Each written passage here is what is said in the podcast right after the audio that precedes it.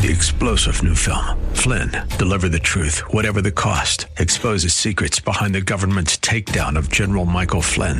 Flynn knew what the intel world had been up to. He ordered the first audit of the use of contractors. This set off alarm bells. He told the truth. He was the most dangerous person for Donald Trump to hire. They had to get rid of Flynn. Flynn, deliver the truth, whatever the cost. Available now. Watch it today. Go to salemnow.com. Salemnow.com.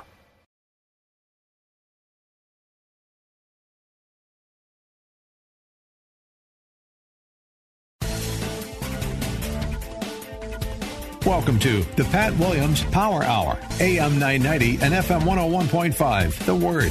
This is your hour when Orlando Magic Senior Vice President Pat Williams sits down and speaks with authors who've written books on topics of interest and insight for listeners like you. And now, here's your host, Pat Williams.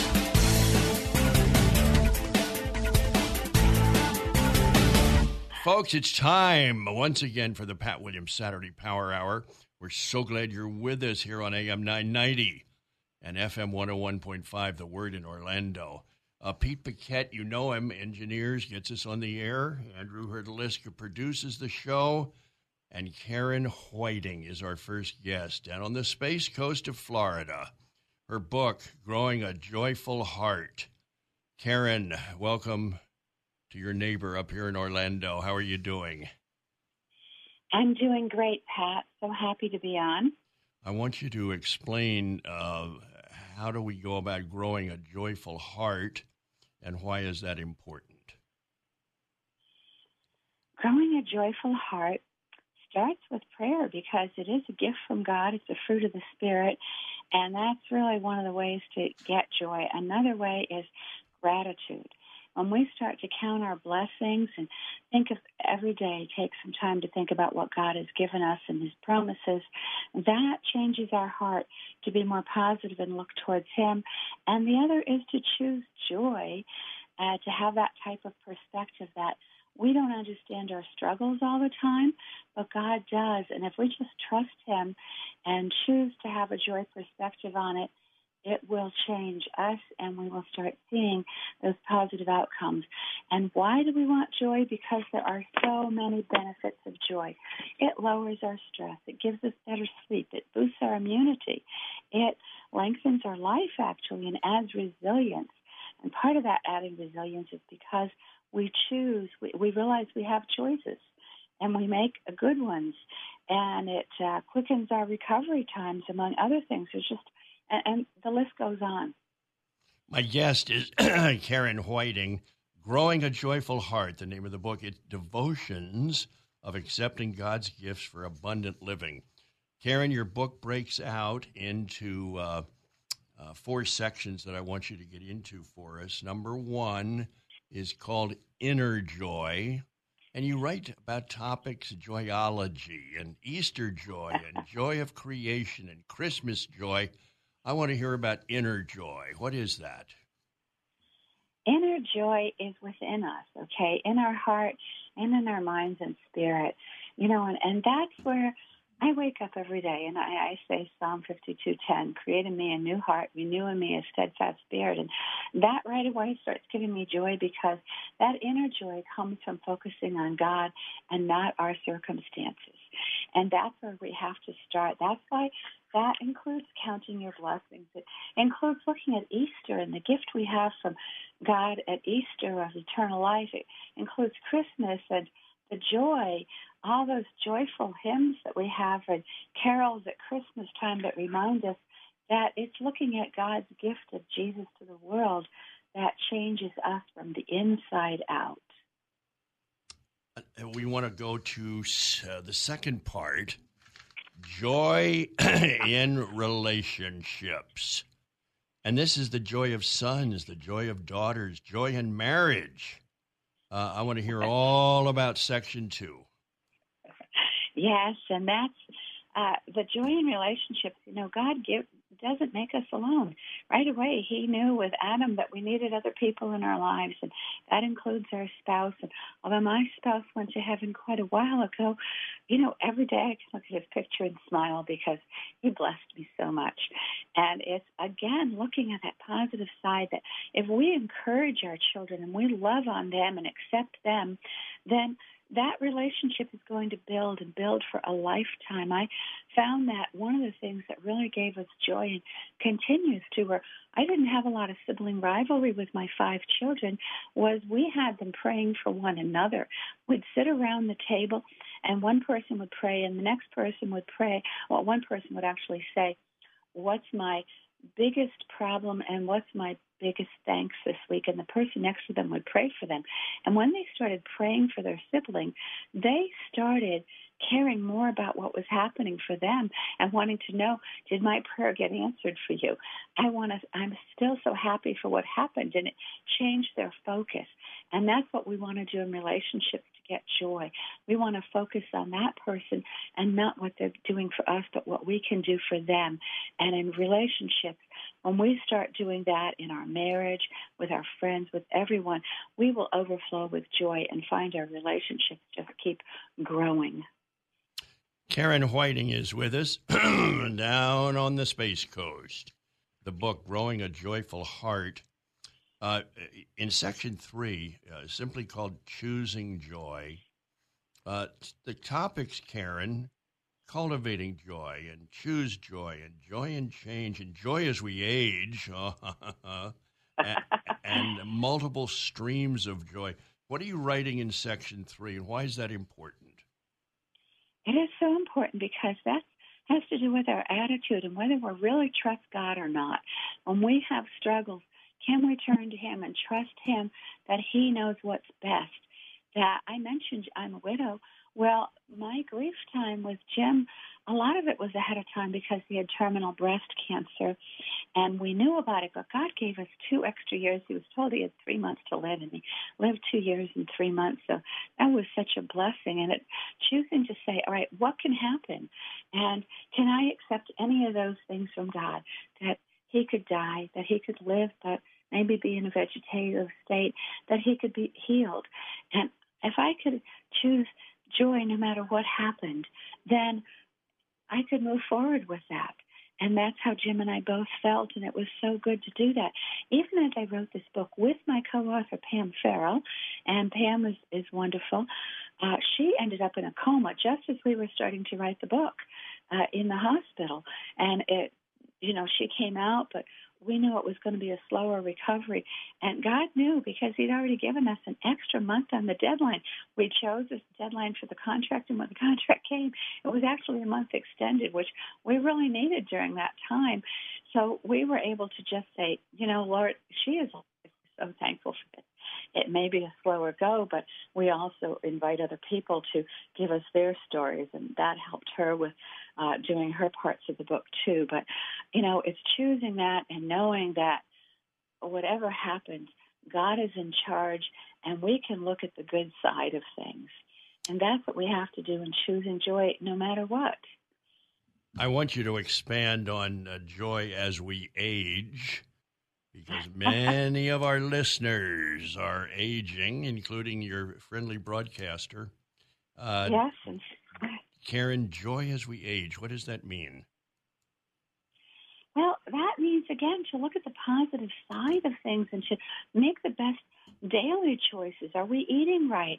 Can we laugh every day in spite of all those problems? I'm in physical therapy right now because of something with my leg, which has to do with age. And, uh, you know, we all have these things. We can look, and there's a lot of things out there from grumpy old people and grumpy old movies. And we don't have to choose that. We can look at Anna in the Bible who chose joy and was joyful. She'd been in that temple as a widow for decades when Jesus was born, and she had looked forward to that promise of God instead of looking at her circumstances. You know, we can look at these things and say, that's what we want to choose.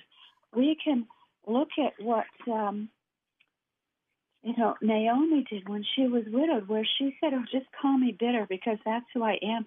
Well, God took her through a journey to make her realize she didn't have to be bitter. She could be back to being blessed and looking at that. And that's what we have to go. And it doesn't mean we're not going to have grief because the more we age, the more we have friends and loved ones who pass. And the more we do go through grief each time, but we can go through it knowing God is with us and knowing that God has taken that loved one to a better place that we will come to. So I think that, you know, again, what we want to do is not look at the negatives and not dwell on our limitations, but dwell on all the positives that we've had so many years and so many blessings through all those years to rejoice in that we can be a model for the younger ones in our lives to look up to. My guest, Karen Whiting, we're talking about her book, Growing a Joyful Heart and uh, Karen, when did this really uh, occur to you? This importance of joy. At what point in your life triggered all this? I think a lot of different disasters in my life helped, but particularly Hurricane Andrew, which I know was a long time ago. My husband was alive and he was off on military orders in the Coast Guard, and I had five children at home. And we were told we could not leave at that time in certain zip codes, they had to keep too many roads when they thought they had to evacuate all of the keys and everything from uh, being clogged up. So we had to stay home. And that night, when I saw the gumbo limbo trees, also called the tourist trees, bending in half, they're as big around as an oak tree, I said, We are getting hit this storm has changed direction. I grabbed the kids, had them all come into my closet, which was an anomaly in the architecture that we ended up with a 10 by 12 foot closet. And we said, why such a, we could have had another bedroom. but God knew we needed it that night for that safety. And at that time, I just kept, every time somebody woke up, we would pray and read the Bible and go back to sleep. And when uh, the wee hours of the morning, I read Jesus calming the storm, prayed and prayed for God to just calm the storm, and everything stopped. After two minutes, Michael piped up in the back and said, Mom, you should have read that one first. I just laughed and said, You are so right. And I thought, this is just the eye. It's going to come back. It never did. That was the end of the storm when I prayed. And I've always remembered, but at that point and some other things that happened. God sent angels. All sorts of things happened as we were recovering. I, you know, with the children said, we're going to have to choose joy here. And that's what we did. And we studied Nehemiah during the, our whole recovery time and got to Nehemiah 8:10 where of course Nehemiah said to the people don't weep don't be in despair this is a time to rejoice because the joy of the Lord is my strength and from then on I have always chosen joy in any circumstance well, I'm so glad you have, and I'm so glad you've written about it. Karen Whiting is our guest. We have another segment with Karen. And when we come back, uh, she's going to talk to us about section four uh, of her book. It's called Sprinkles of Joy. That sounds delightful. And uh, in the meantime, this is the Pat Williams Saturday Power Hour. Right here on AM 990, FM 101.5, The Word in Orlando. We will return. More of the Pat Williams Hour in just a moment. AM 990 and FM 101.5. The Word. You're listening to the Pat Williams Power Hour, AM 990 and FM 101.5. The Word. Now, here's Pat. Karen Whiting is our guest. She's uh, on the Space Coast of Florida, talking about her book, Growing a Joyful Heart. And Karen, I mentioned uh, section four, Sprinkles of Joy. Uh, interesting topics joy givers, jumping for joy, encouraging words. I want to hear about that. Joy makers, God restores joy. A lot to tell us about here, Karen. Yes, and yet it's so important. You know, one thing that increases our joy is if we spread joy and give joy to other people, if we sprinkle it in their lives, even just with a passing encouraging word or smile. And so there are so many things in here in stories. You know, I have a historic story in every week and a Bible story every week also to look and see that joy has been the same through the ages and the sharing idea and all has too. So in sending joy, one of the things I did when my mother was dying with cancer and we had just all been with her for my parents' 50th anniversary on a cruise.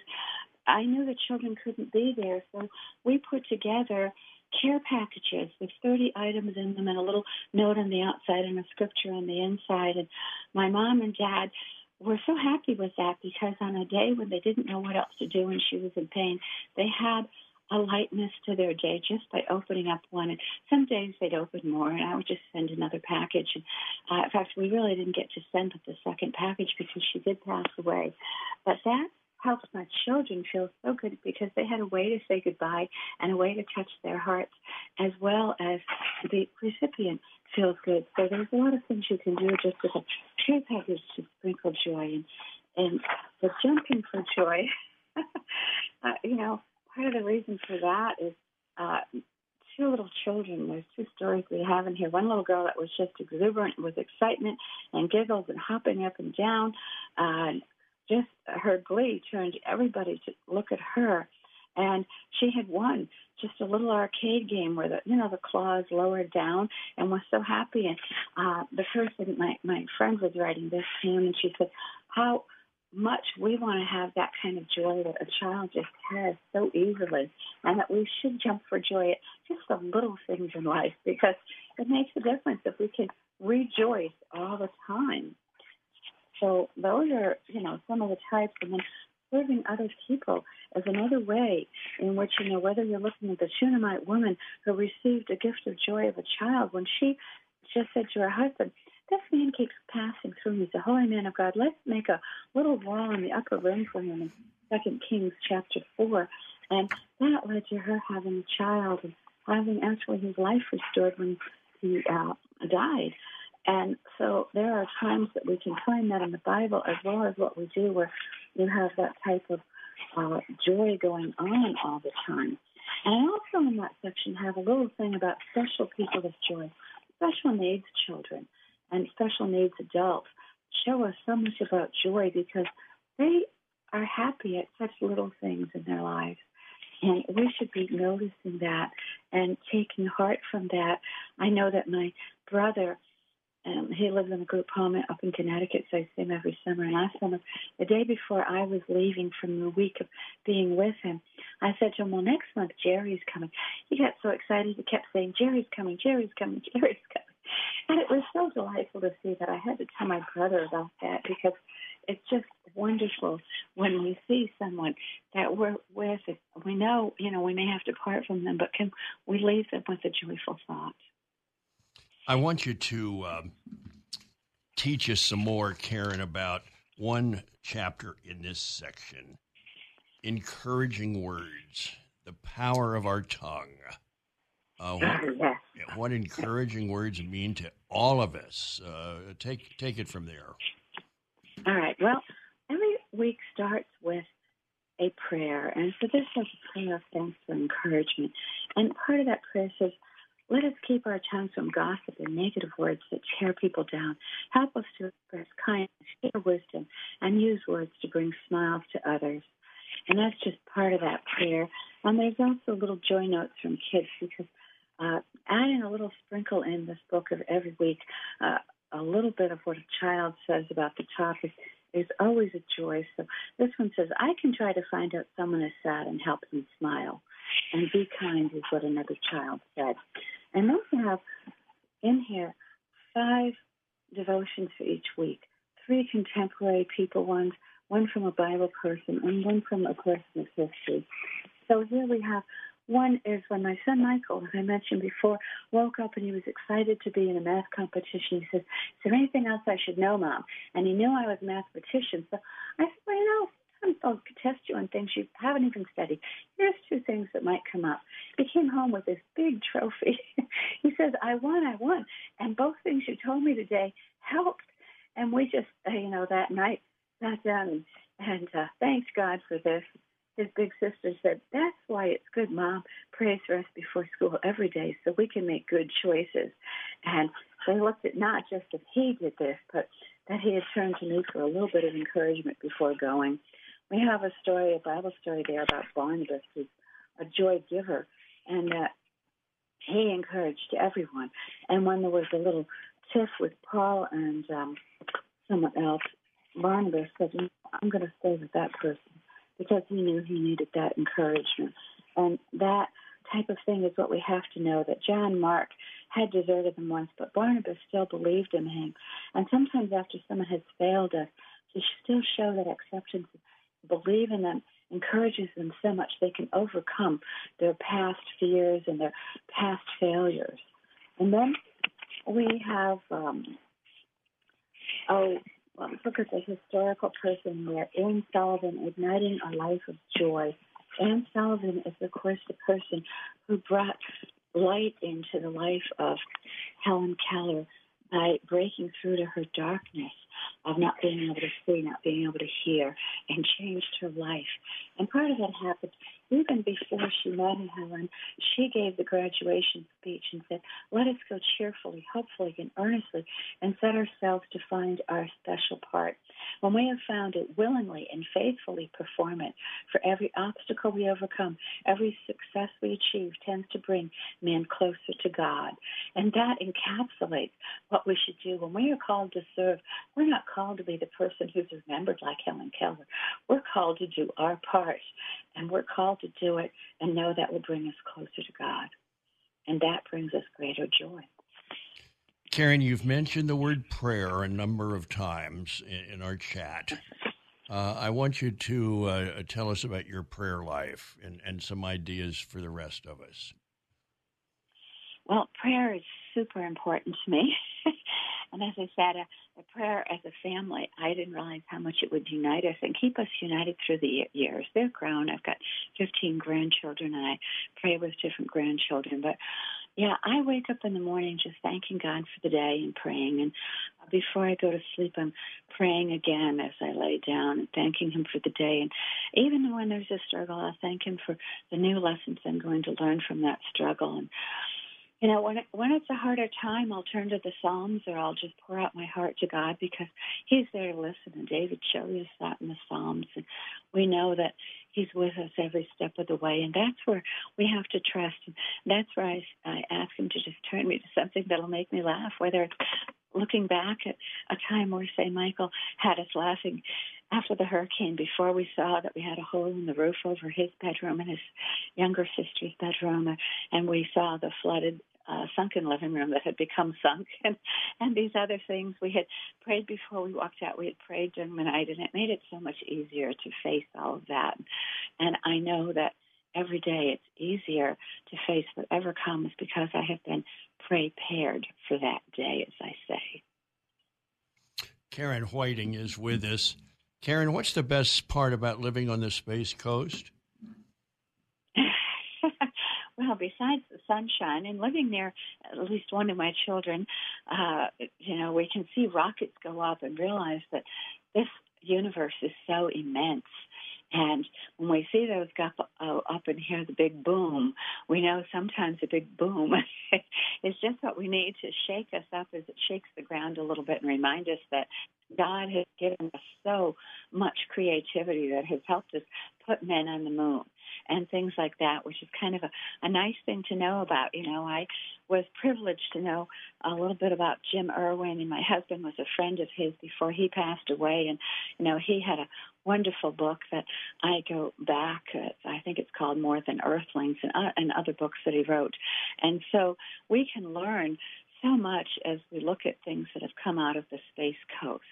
And I like that. I also like being near the water. Jim was Coast Guard, and so we lived near the water from Hawaii to Michigan to New York to Florida, and those were always good years. And so water is something I love. Going over bridges, is something I love to do.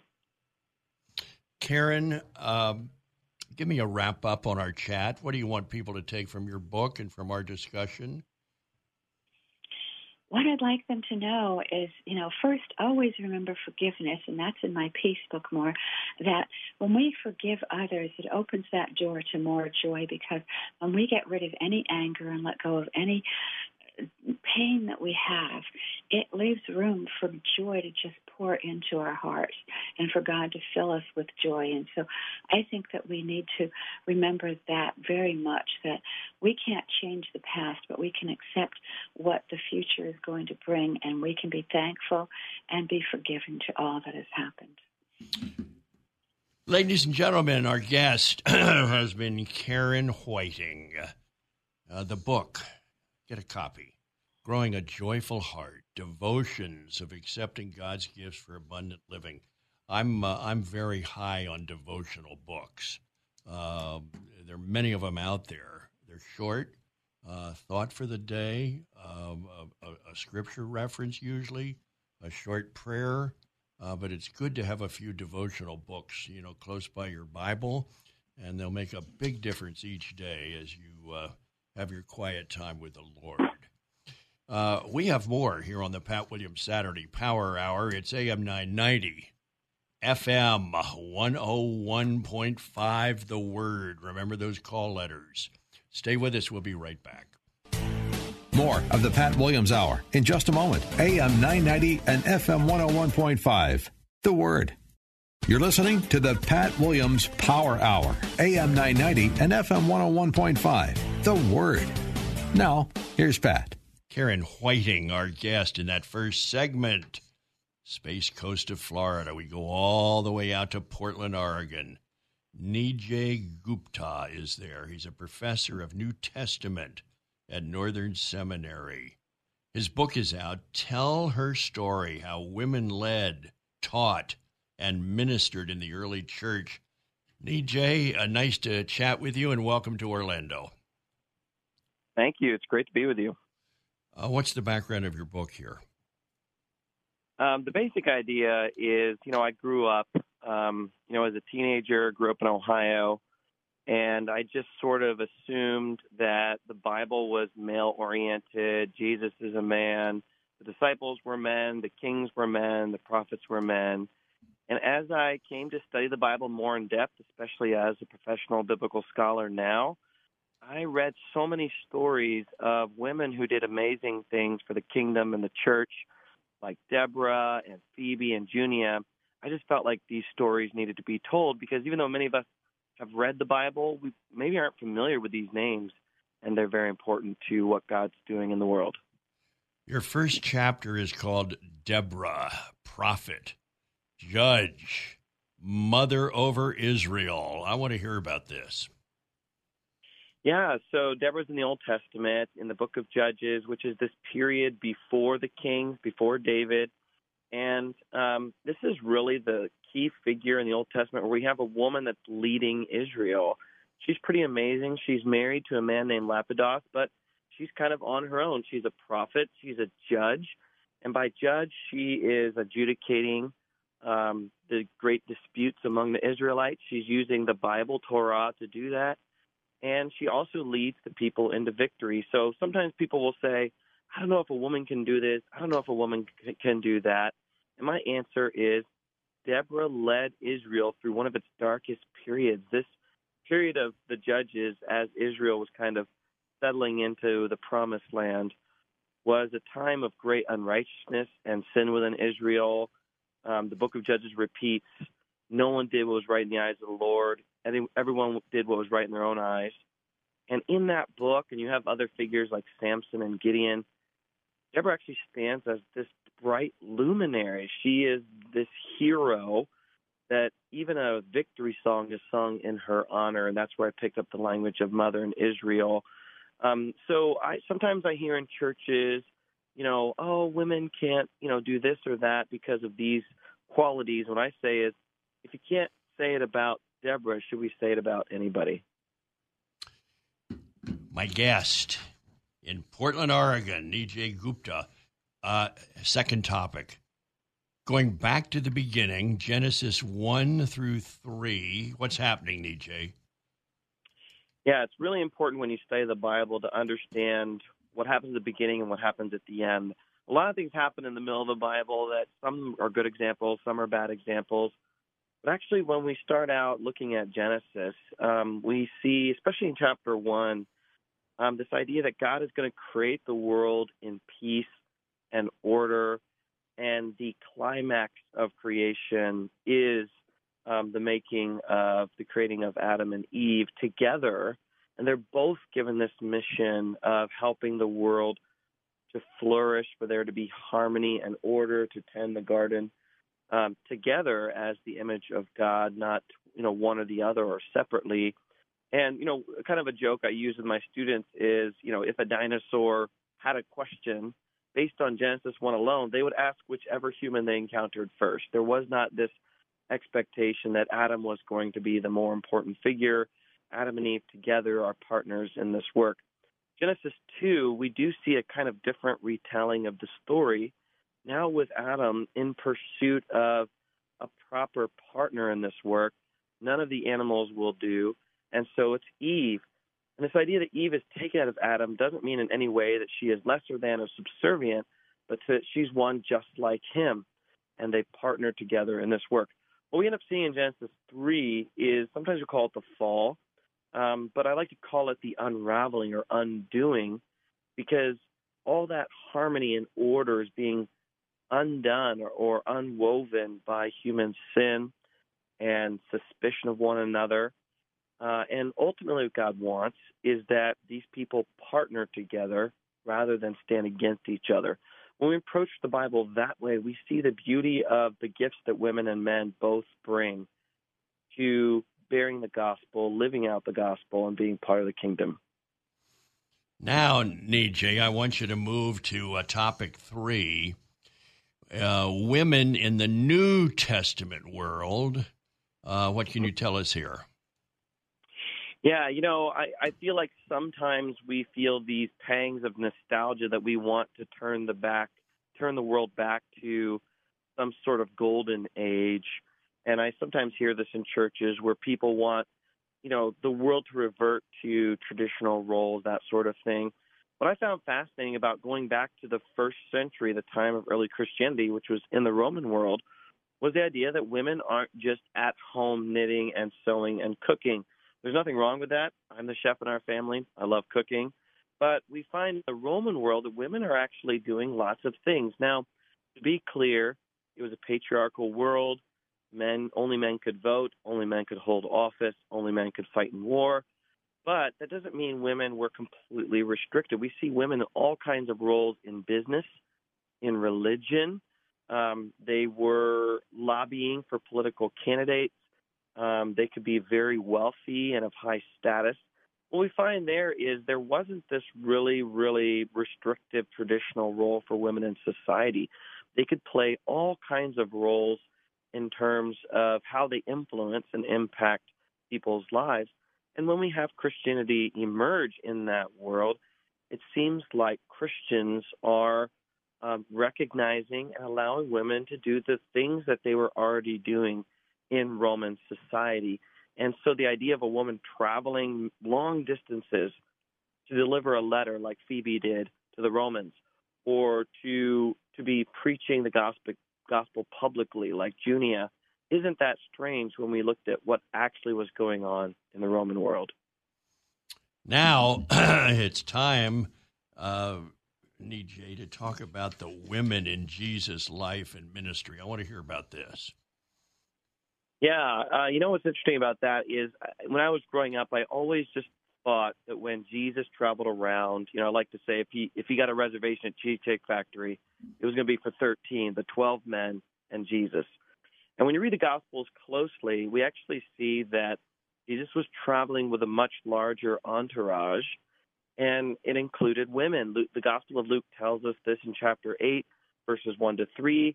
There are these women like Mary Magdalene, and Joanna and, and other many others who have been healed by Jesus, demons cast out of them, and they follow Jesus around. And so um, we have to just imagine that Jesus is traveling sometimes with 30, 40, 50, 100 people, and many of them are women. And we know this because they also show up at the cross and they show up at the tomb and they even show up at Pentecost. There's an interesting uh, uh, statement made early in the book of Acts that Mary, the mother of Jesus, was there in the upper room as Pentecost was happening. Um, so we have to enlarge our imagination to see that even though the 12 are men, there are these women that made a major impact on Jesus, made a, made a major impact on early Christianity. They were not only there, but they were really instrumental and important. In fact, Luke tells us that um, they paid for Jesus' ministry out of their own pocket. that's interesting. When he had to pay off a bill at a hotel or an inn, they're the ones that are, that are getting out of their resources to help. If we fast forward to the end of the Gospel of Luke, Luke chapter 24, the angels actually talk to these women at the tomb and they say, um, Stop weeping. Don't you remember that he was said he would uh, suffer, die, and rise again, just as he told you? So Jesus was giving direct instruction to these women. They were being held responsible for it, and then they were being sent to tell the men about the resurrection. Um, that, in a sense, qualifies as being disciples because a disciple is a student of a teacher who's being held responsible for that information and being sent out with that information. So that really has enlarged how we look at Jesus' ministry, which certainly included women. Nijay Gupta is our guest. We're talking about his book, Tell Her Story How Women Led, Taught, and Ministered in the Early Church. Well, you've shared with us and discussed part one uh, before the women leaders of the early churches. Now we get to part two the women leaders of the early churches. And uh, the first chapter there is simply the early churches, Nijay. And what uh, what's going on now? What are you teaching? Yeah, you know, the first thing I do in that part of the book is I try to do some ground clearing because we raise all these questions today about who can be a pastor, who can be a lead pastor, worship pastor. In the early church, they didn't really use that language. I'm not saying that we shouldn't have pastors. I'm just saying they used different terminology, and the key terms they used were deacon, which in Greek is diakonos, uh, bishop or overseer, which is episkopos, and elder, which is presbyteros. And those are the terms they used. An episkopos, a bishop or overseer, was kind of a manager uh, giving oversight, um, kind of like a board, uh, board of directors kind of thing.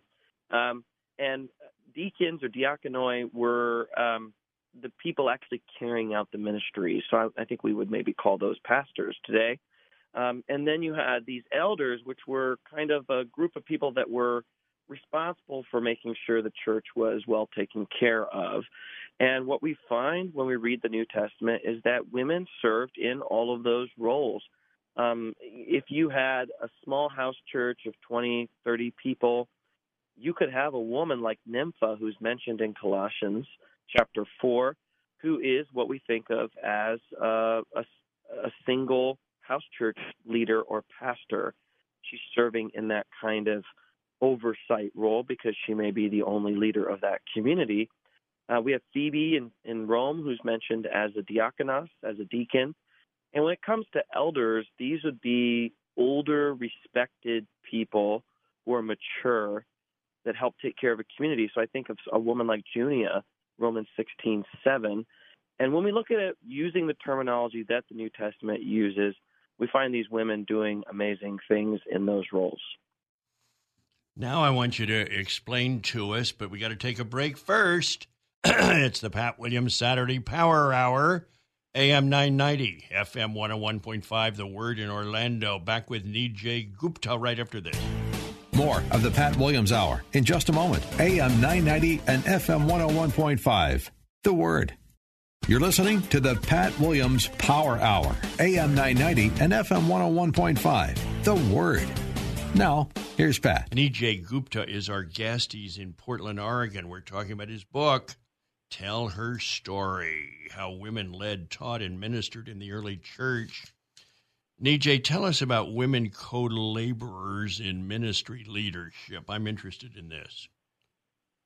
Yeah, you know, if you asked me 30 years ago, 25 years ago, if, you know, what women leaders in early Christianity, first century, New Testament, I could mention – I could probably come up with Mary, the mother of Jesus, maybe Mary Magdalene if I really thought about it. And that was about it. And so if I had to guess, I would say there are very few women leaders mentioned in the New Testament. And that's just not true. If you open your Bibles to a text like Romans chapter 16, most people don't get all the way to the end of Romans, but it's a very important chapter. You actually read um, a bunch of names of women who are leaders in the church Mary of Rome, Tryphena, Tryphosa, Persis, Junia, Priscilla, Phoebe. And then in Philippians as well, you have women like Euodia and Syntyche. This is hard for us because we don't know the, these are women's names, but because uh, you know we can look at the Greek text, we can understand which are women's names, which are men's names. We actually see there were many women involved in ministry, and what's amazing about these people is the way that Paul commends these women leaders. He doesn't say they're sweet and gentle. They may have been. He doesn't mention that the main commendation he gives for their ministry is they work hard in the Lord. They work hard in the Lord. The main thing that Jesus is looking for in great leaders is commitment, maturity, and gifting. He's not really looking for a very specific set of virtues. He wants Christians to all be gentle, all be brave, all be strong, and he says that of women, he says that of men. And so we need to look at lists like Romans 16 to see just uh, how commonly women were involved in leadership as we see in Rome. Now uh, we get to Phoebe, Paul's trusted proxy. What's the story? Right. Well, Phoebe is from Cenchrea, which is kind of a suburb or port city of the larger city of Corinth. And Paul was in Corinth or Cenchrea, and he was writing his big 16 chapter letter to the Romans. He'd never actually visited the Roman churches, but he wanted to send this very important letter that has literally changed the world. And he he can't deliver it himself. He has other business to attend to, but he sends it with a trusted confidant. You see, in the ancient world, you didn't have UPS, you didn't have FedEx. You would send an important letter or package either you'd hire somebody or you'd send it with a trusted friend. We know that Paul used people like Tychicus or Timothy or possibly Onesimus. And in this case, we know from Romans 16, verses 1 and 2, he uses Phoebe as the letter carrier. Now, letter carrier is more than just a package delivery person. We know that Phoebe is going to stay in Rome. He says that. She's going to kind of set up shop there. She's going to be around to make sure things are going smoothly. And so, in that sense, she is an extension of Paul. And because she's going to eventually go back home to Cenchrea, she's going to bring back whatever feedback they have. In that sense, she has kind of some of Paul's apostolic authority. She she's Paul's proxy. She's Paul's representative. And when we take that seriously, then they're going to hear this letter being read, Romans, and it's going to upset some of them because Paul says some challenging things. And Phoebe's going to play the role of negotiating that discussion of what it looks like to grow in Christ in the ways that Paul wants to see this church grow. A great weight is placed on Phoebe's shoulders. It's it's hard for us to estimate and understand what role and responsibility she had, but it was very important. Next topic Prisca, strategic church leader and expert teacher. Yeah, Priscilla and Aquila. Priscilla is kind of the nickname of her name, Prisca. And this, these were actually people that Paul encountered originally through their work as laborers. Uh, we call Paul tent maker, uh, however exactly that was understood. And similarly were Prisca and Aquila. And we get the sense that they were kind of business people who had become believers. And they partner with Paul in what we think of as church planting. They spent some time in Ephesus, Corinth, Rome. They're moving from place to place, starting churches. They are a great example of husband and wife uh, partner ministry. They had probably a business place, and they would have probably their own house church meetings in that business place. And what we find fascinating, if we look at the book of Acts, for example, is that uh, a traveling preacher, a very compelling, powerful traveling preacher named Apollos, comes through and has a great message to preach about Jesus in the synagogues. But Prisca and Aquila recognize there are some deficiencies in his understanding of the gospel, and they actually have the uh, courage and and um, initiative to take Apollos aside. And it appears that Prisca actually takes the lead in filling in the gaps of uh, Apollos' knowledge. And what we learn there is that she is a gifted teacher. And even though Prisca and Aquila are partners, husband wife partners, she has real gifting in teaching. And this is an inspiration to women teachers to today to say, you have an example in Prisca of a wise, assertive, intelligent, uh, and and mature Christian teacher. Junia, venerated Junia. apostle and apostle and imprisoned hero. Tell us more. Junia is probably my favorite, uh, mentioned in Romans chapter 16 as well, verse 7. And so Andronicus and Junia are what we think of as another husband and wife pair. A few things are said about them. They're both Jewish, like Paul. They are uh, they became Christians before Paul, which makes it pretty early in Christianity. And uh, it says that they are noteworthy among the apostles, um, which includes uh, Junia as an apostle. Now, for uh, a period of time, some translations believed that Junia was actually a man, and so you would see this in translations as Junias with an S at the end. Um, the best scholarship today uh, across the board uh, reasons that Junia is a woman. It was a common woman's name, female name at the time. And um, to be an apostle is amazing. To be noteworthy among the apostles gives her a special mark of honor. But my favorite feature of what Paul says about her is that Andronicus and Junia were in prison, in chains, for the sake of the gospel. And for Paul, that's one of the highest marks of honor to have had chains, to be in shackles because of your witness and testimony for the gospel. If anyone would be considered Paul's heroes, the people that he looked up to in the faith, I think Andronicus and Junia would qualify. Nijay, what about Paul prohibiting women from teaching in the church? Your thoughts? Yeah, this is a controversial issue. I've spent almost every week of the last six months consulting with denominations and churches about this. There are those texts in places like 1 Corinthians 11, 1 Corinthians 14, 1 Timothy 2 that appear to make statements that say women shouldn't or women can't. I don't have, you know, two hours to get into this in, in this particular moment, but um, we have to make sure we're trying to read these statements in their specific context. And so I think sometimes in some of these churches, we have kind of gender wars going on where men and women are kind of fighting with one another. And Paul's ultimate purpose is not to put down one group or to suppress one group, but actually to foster harmony. Now, this was a patriarchal world that revolved around male leadership. And I think in many cases, Paul was content to leave the system in place because he thought the end of the world was happening pretty soon.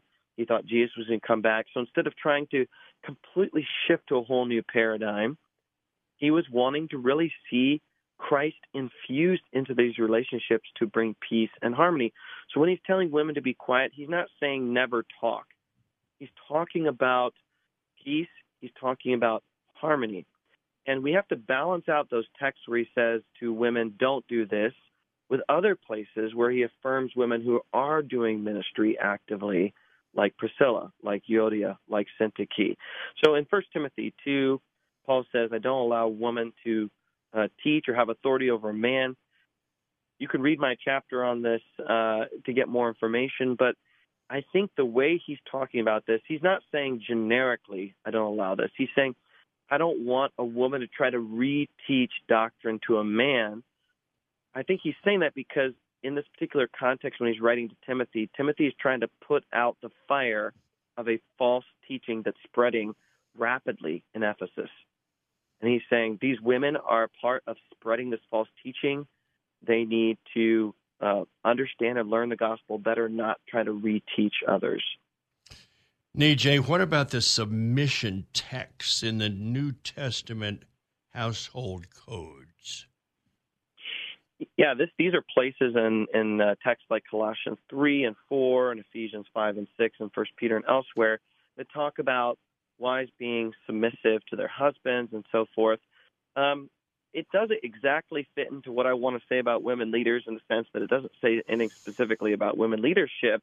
But I've heard from many uh, many of my students and many people in the church that um, they just can't understand why Paul reinforces this notion of submission Um, I don't think it means that you have to do everything your husband tells you to do all of the time.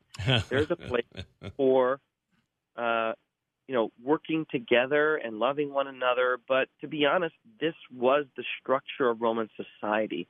In fact, the the the shape of these household codes that talk about submission don't come from the Old Testament. They actually come from Aristotle, Greek philosopher, and his Greco-Roman political philosophy.